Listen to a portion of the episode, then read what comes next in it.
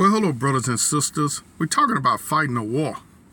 Father, in the name of the Lord Jesus, the entrance of thy words, give it light. You give it understanding, Lord, unto the simple. Lord, I pray that the spirit of prayer, Lord, will come upon them that are listening. That they'll have a heart, Lord. They'll have the spirit, Lord, to fight a good warfare, a good fight of faith. That they will not relent, Lord, until they see the victory. I pray, Lord, that a strong resolve, Lord, will fall upon them, Lord, that they'll never give up. That they'll fight, Lord, and declare and decree your word, Lord, until you bring it to pass. Let it be so, Father, in the name of the Lord Jesus. Let's go to Exodus, the seventh chapter. And we're going to start at the eighth verse. Now, I want to give you a backdrop. This is the story, some of the story of Moses. When God sent Moses as a warrior. Now, you don't know Moses as a guy with a a, a slingshot, a spear, a rifle, none of that. But did you know Moses was a warrior? You know, he was born to deliver the children of Israel. That was his divine calling. How many know that you have all of us, everybody who was born into the kingdom of God, you have a measure of a warfare knowing on you. You are sent by God to be an ambassador of Christ. That means you are to bring the kingdom of God to the earth. And sometimes, or most of the time, the devil don't he don't just give you his kingdom easily. You have to engage him in hand-to-hand combat. But I got good news because some of you, you know, don't know how to do hand-to-hand combat. Are you too feeble in that area? But you're not feeble. I said you're strong. That's what God told Joshua. Not to not to confess that he was weak, but to confess that he was strong and he was courageous. Because God has given you the victory through the name of Jesus Christ. But you have to actually do the warfare. Like I can talk all day, but if you don't actually fight the warfare, you won't win the war. What is it that you need? Fight a war for it. What is it that's going on? What is it that you're going to counseling about? Have you fought a, a, a warfare about it? Have you demanded of the enemy that he take his hands off of whatever situation that is?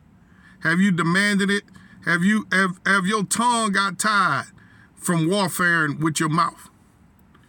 If you really believe that the power over death and life was in your tongue, you would pray. Oh man, if people really believe that, they would pray a whole bunch. If they really knew when they were speaking words that they was releasing grenades and bombs on the enemy. That they was bombing the country of the enemy when they spoke and released the fire God upon that situation.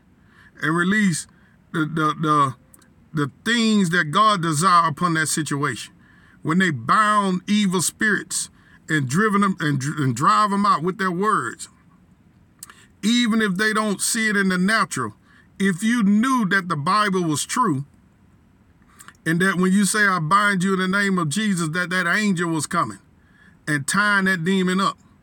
But the reason the situation hadn't changed, it was several more demons that had to be fought against.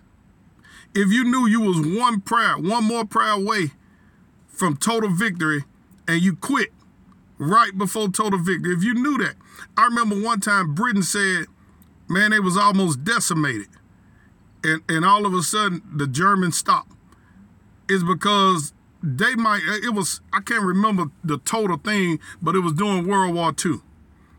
And then suddenly they got some relief. They was almost about to collapse. If you knew that the enemy was about to collapse, you would you wouldn't stop. You would press him. Because you're in a spiritual warfare. See, in the Old Testament, they fought it by natural means. Hey, even now we might fight it by natural means. World War II was fought by natural means, but you know the real warfare was in the spirit realm. You know we won that war because you had prophets and stuff during those days that was praying and fasting. I think my pastor showed one time, even in Mobile, Alabama, that everybody in the shipyard was on their knees praying to God. If you knew that the that the battle is actually really won by prayer, we could have been speaking German right now. We could have had people getting killed, Jews getting killed, black people even treated worse with Adolf Hitler. They had the strongest military in the world. But the Lord has called you to fight a war to be a deliverer. Are you going to deliver your children? You don't have that much time on this earth. Let's suppose you live to be 80. You can live to be 100, but the average is what, about 75, 80? You're going to spend all your all these years, you, you can have years getting them delivered and then praying them into a place with God. But we can waste time after time watching TV, not going to the prayer meeting, and just wasting time. You don't have to go to every prayer meeting, but you can pray at home. But it'd be good to go to corporate prayer. But the key is to pray. How long are we going to accept that we're nobody? Let the devil tell us we're nobody so we won't defeat him. He wants you to think that you're nobody so that you won't defeat him. Let me say that again.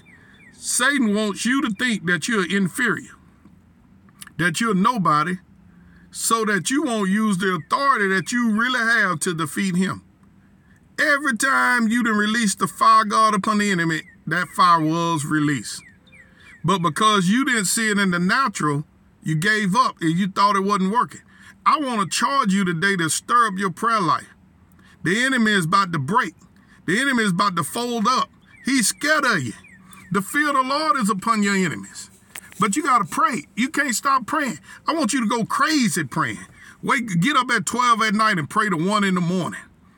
I mean, just go crazy praying. Say, I don't know what to pray. Well, just say, just keep saying for a whole hour, Lord, I thank you. Lord, I praise you. Lord, I love you. Holy, holy, holy, bless God Almighty. Say that until you get something to pray. Say that for 20, 30 minutes. Then you'll know what to pray for. I bind the spirit of addiction that's in my sons and daughters, or whatever. I bind that marital trouble. I drive it out of their marriages. Like you'll have something to pray about. I bind this onslaught of, of Satan against against the, the the the children. Glory. Like it's a lot to pray for. So write it down. Start writing it down if you can't remember. Exodus 7 and verse 8.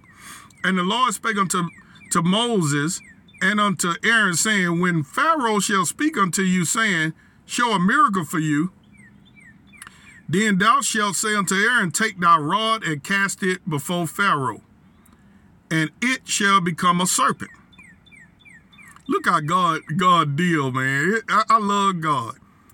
He gave he gave him a staff, and he said, "Staff gonna become a snake." and Moses and Aaron went in unto Pharaoh, and they did so as the Lord had commanded. And Aaron cast down his rod before Pharaoh and before his servants, and it became a serpent. Then Pharaoh also called the wise men and the sorcerers. Now the magicians of Egypt they also did in like manner with their enchantments. So see, the devil got spiritual power also. Remember, he, he told Jesus he was gonna give him the kingdoms. So yeah, you can go to these people that read palms and and, and, and look at tarot cards and got stones and all that, but you practicing witchcraft and you're gonna go to hell if you don't stop. Because God say don't do it that way, even though it works. All right. For they cast down every man his rod, and they became serpents. But Aaron's rod swallowed up their rods, meaning the power of God is supreme. See, the power of God, you can't practice witchcraft against me or my brothers and sisters. I return it back on Satan's head in the name of Jesus Christ, and I say, No weapon formed against you shall prosper. And every tongue, see, they use words too, that's risen against you in judgment, I condemn in the name of the Lord Jesus. You have to remember that Aaron's rod swallowed up the rod of Satan. His Rod Buddy. I got a lot to say. I'm out of time. Be blessed.